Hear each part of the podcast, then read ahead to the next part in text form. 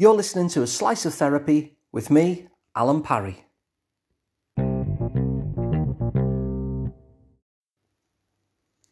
One of the things that I notice working as a therapist that slows down change is when we lose clarity on what it is that we're trying to achieve.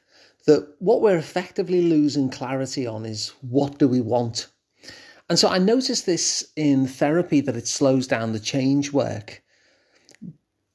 And I thought I'd do an episode on it because I think that can happen to all of us in life, whether we're working with a therapist or whether we're not. It's that sense of losing clarity on what it is that we want. One of the things that humans as a species are really good at is noticing the problem.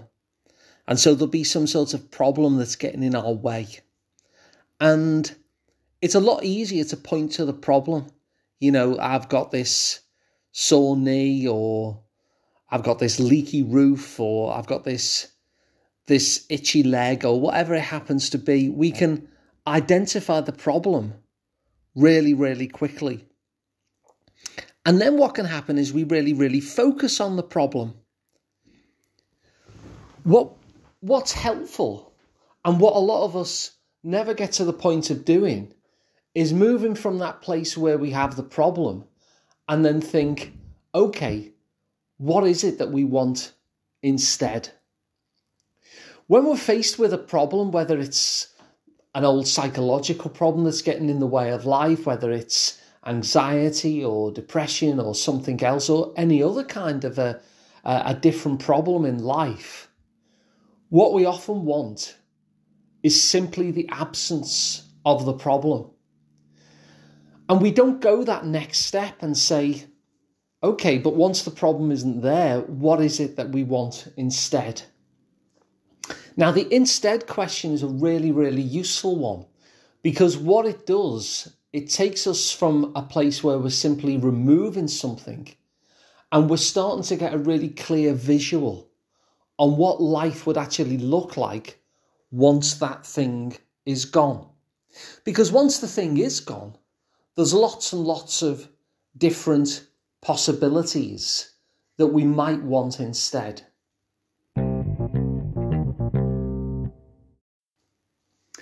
So let's take a problem that many people have at the moment, certainly after everything that's happened with the pandemic. A lot of people are kind of have got into a rut of being indoors and are no longer mixing with other humans in the way perhaps that they once did. Or maybe it's even a social anxiety that means that going out and being in the world was difficult anyway. And so let's just take that as a as an illustration. When we focus on the problem, what we would say is the you know, I don't like the fact that I'm stuck in the house all the time. But the instead question makes things a lot richer. So instead of just having the problem taken away, the problem taken away is going to look very, very different to different people. So, one person, if they're out of the house, they'd be doing this set of activities where other people outside of the house would be doing something else. Because while there's a commonality of problems, what people actually want is often very, very different. And so, what I'm going to invite you to do, if you take a problem that you've got at the moment, is to think about what you want instead and what that actually looks like.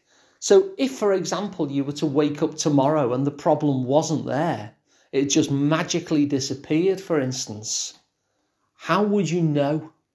What is it that you would notice about you and about life and the way you move through the world, which gives you a clue that the problem has now gone?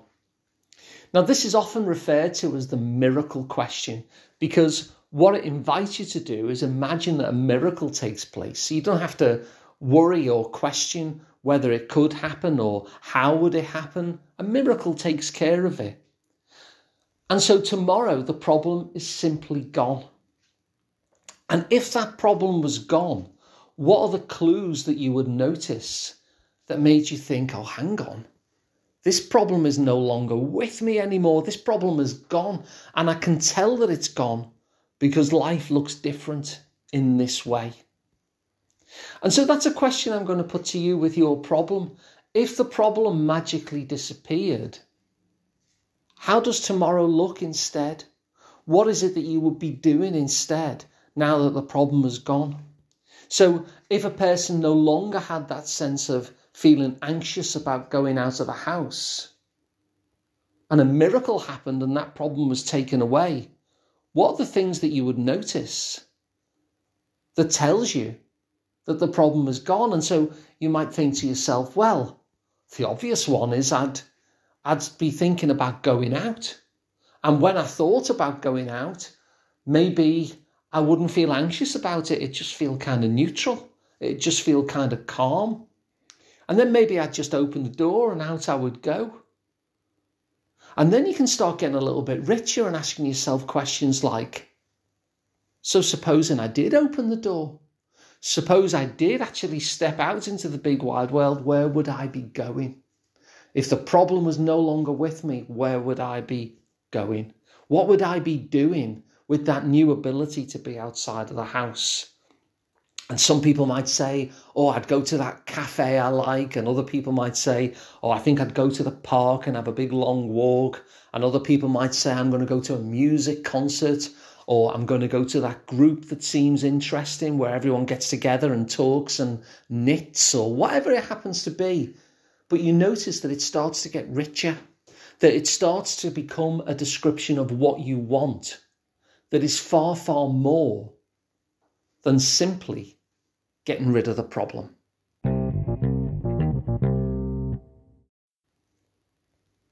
Now, the wonderful thing about that level of clarity is that it can then put you in a forward direction. The wonderful thing about the clarity is we start to really understand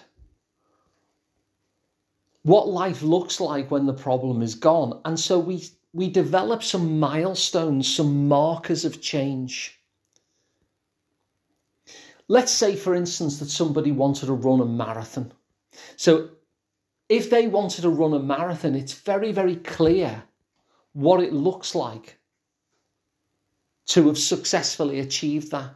Because that moment at the end of that 26 miles where they see that finish line and they run up or stagger up or however they do it towards that finish line and then they cross that finish line, that's a really tangible marker of success that they've actually accomplished the thing that they want. And so, in therapy work and in change work, whether you do it with a therapist or not of any kind, it can be really helpful to have these kind of tangible markers of change because otherwise, how will you know when the change has happened? And certainly with psychological change, when we're working in therapy, there can be a real danger that people just carry on forever in therapy when actually when you clarify what your goal is when you clarify what it is that you want life to look like you and the therapist get to a point where you're really clear at the start of the work what it is that you have to do. And you're clear as well about how you know when the work has been successful. And so it's really really helpful whether you're doing change work by yourself of any kind, whether it be psychological or something else, to really paint the picture. And it's a lovely visualization technique anyway, but really paint the picture, really dig into what does it look like once the change that I want has taken place? And what is the thing that I want instead of the problem? So much so that I can identify what life looks like once the problem has gone.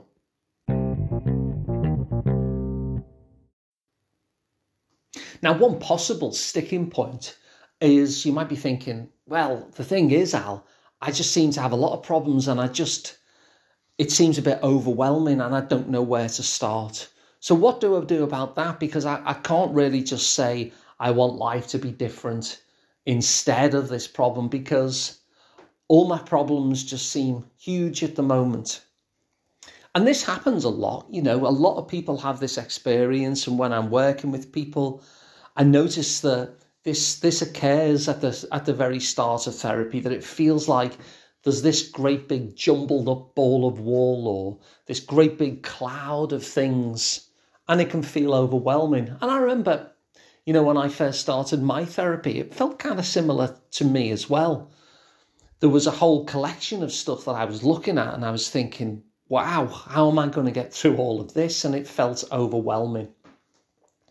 And so I'm going to give you a little tip here in terms of finding a place to start. And the tip is something I've spoken about before, which is the 80 20 rule. Now, the 80 20 rule is often used, well, in all sorts of life, really, because it's almost like a, a law of nature. But it's that sense that 20% of your problems, 20% of the, the, the problems are causing 80% of the discomfort in life, the distress in life. So all problems are not created equally. And so a question that I often ask my clients when there's a choice of, you know, there might be like a handful of things on the table that we could work with. The question that I always ask my clients, and so I'm going to ask you as well now, is which of these problems should we start with? Because we'll start with one thing and the question I ask is if we were to eradicate one of these problems, which is the thing that's going to have the biggest impact in your life for it being gone?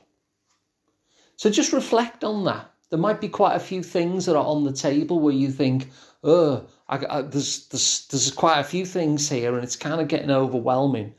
Well, pick one but to help you pick one of those things to start with, ask yourself that question of all of these things that are in front of me, which one is going to have the biggest impact on my life, the biggest positive impact for solving it? Now, this goes back to something that was done, you know, in the middle part of the last century. One of the things that happened in Japanese factories, for instance, there was a guy um, who went over there and he instituted this idea that American industrialists had basically rejected. And he said, whenever there is a fault in the system, like in a factory or something, his idea was not just to fix the problem as it arose, but of all the problems that are going on, find the thing that is causing the vast majority of the problems and fix that first. And so he almost had like a, a prioritization league table where he always started with the thing that would have the biggest impact. So if there was a an issue with a conveyor belt, for instance, and that was causing 80% of the stoppages, then he would start there because he realized that all of these problems are not created equally. And he could start with a problem that was on his to do list that would have a very small impact, or he could fix this thing on the conveyor belt and 80% of the stoppages would end.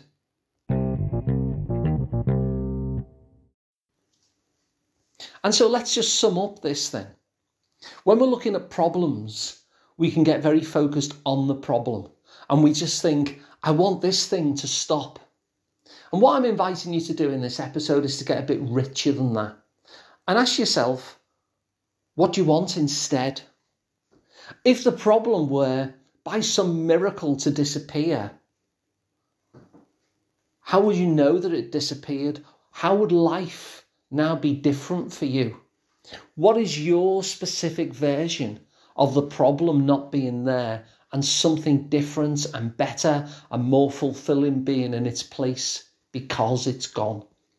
And you will develop this much richer idea of what things look like. And you might even find that when you look at that list, that you're kind of already on your way to some of those things, even to a small extent. And of course, the lovely thing about that is you can think, oh, hang on, I'm kind of on my way here. I'm doing some of this. How did I do that? Because if that got me there, maybe it'll get me a little bit further if I just do more of that. And the second key idea from this is to prioritize the problems that you tackle. Often, especially with psychological issues, then it can feel very jumbly. And so, one of the things that can often help unjumble is that when you get your problems down the, on the table that you want to actually work with, starting much like with those Japanese factories, starting by prioritizing the thing that is going to have the biggest impact can really be a good strategy. And it takes that overwhelm away because once you realize that all of your problems are not created equally and they don't have an equal impact in life, it means that oh, that's good because once I sort that problem, these others are going to be much smaller in comparison. And of course, the other big benefit in that is that sometimes problems are kind of intertwined. I remember feeling very, very overwhelmed many years ago when I was going through my work and I thought that there was just so much to work through. And yet, what I noticed was a little bit like a house of cards. Some of these problems were actually built on other ones. And if I took that particular card away, the whole thing would collapse. That all these things that I thought were separate problems were intertwined problems. And it's a it's an interesting thing actually how we can often feel overwhelmed by the intertwinedness of things. And what I've learned working as a therapist is intertwined problems are often really great.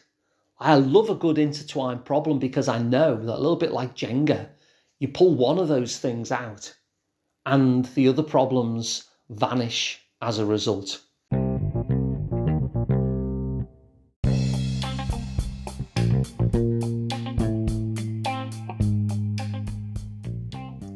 If you found this episode useful, then please do share it so that others can get the benefits as well. And if you'd like to work with me directly, then visit liverpoolpsychotherapy.co.uk to get more details as to how. And of course, you don't have to be based local to me. Given that all of my work now is online, you can be pretty much anywhere. A couple of other things you might be interested in is that I have put together a free video course for you, and it's called Childhood Trauma Gone for Good. And it explains how we can now remove trauma rather than simply expect people to manage it better. The other thing that you might be interested in is that I've put together a free trauma recovery scorecard. So within under three minutes, you can assess where you are on your own journey and get a tailor made guide as well on what you need to focus on next. Now, both of those resources are also available at liverpoolpsychotherapy.co.uk. Just visit the website and you'll see them listed there prominently on the front page. So just give them a click and you can access either or both of those free resources. And of course, please subscribe to the podcast as well, because that also is absolutely free and it means you'll never miss an episode again. So thanks for listening, and I'll see you on the next one.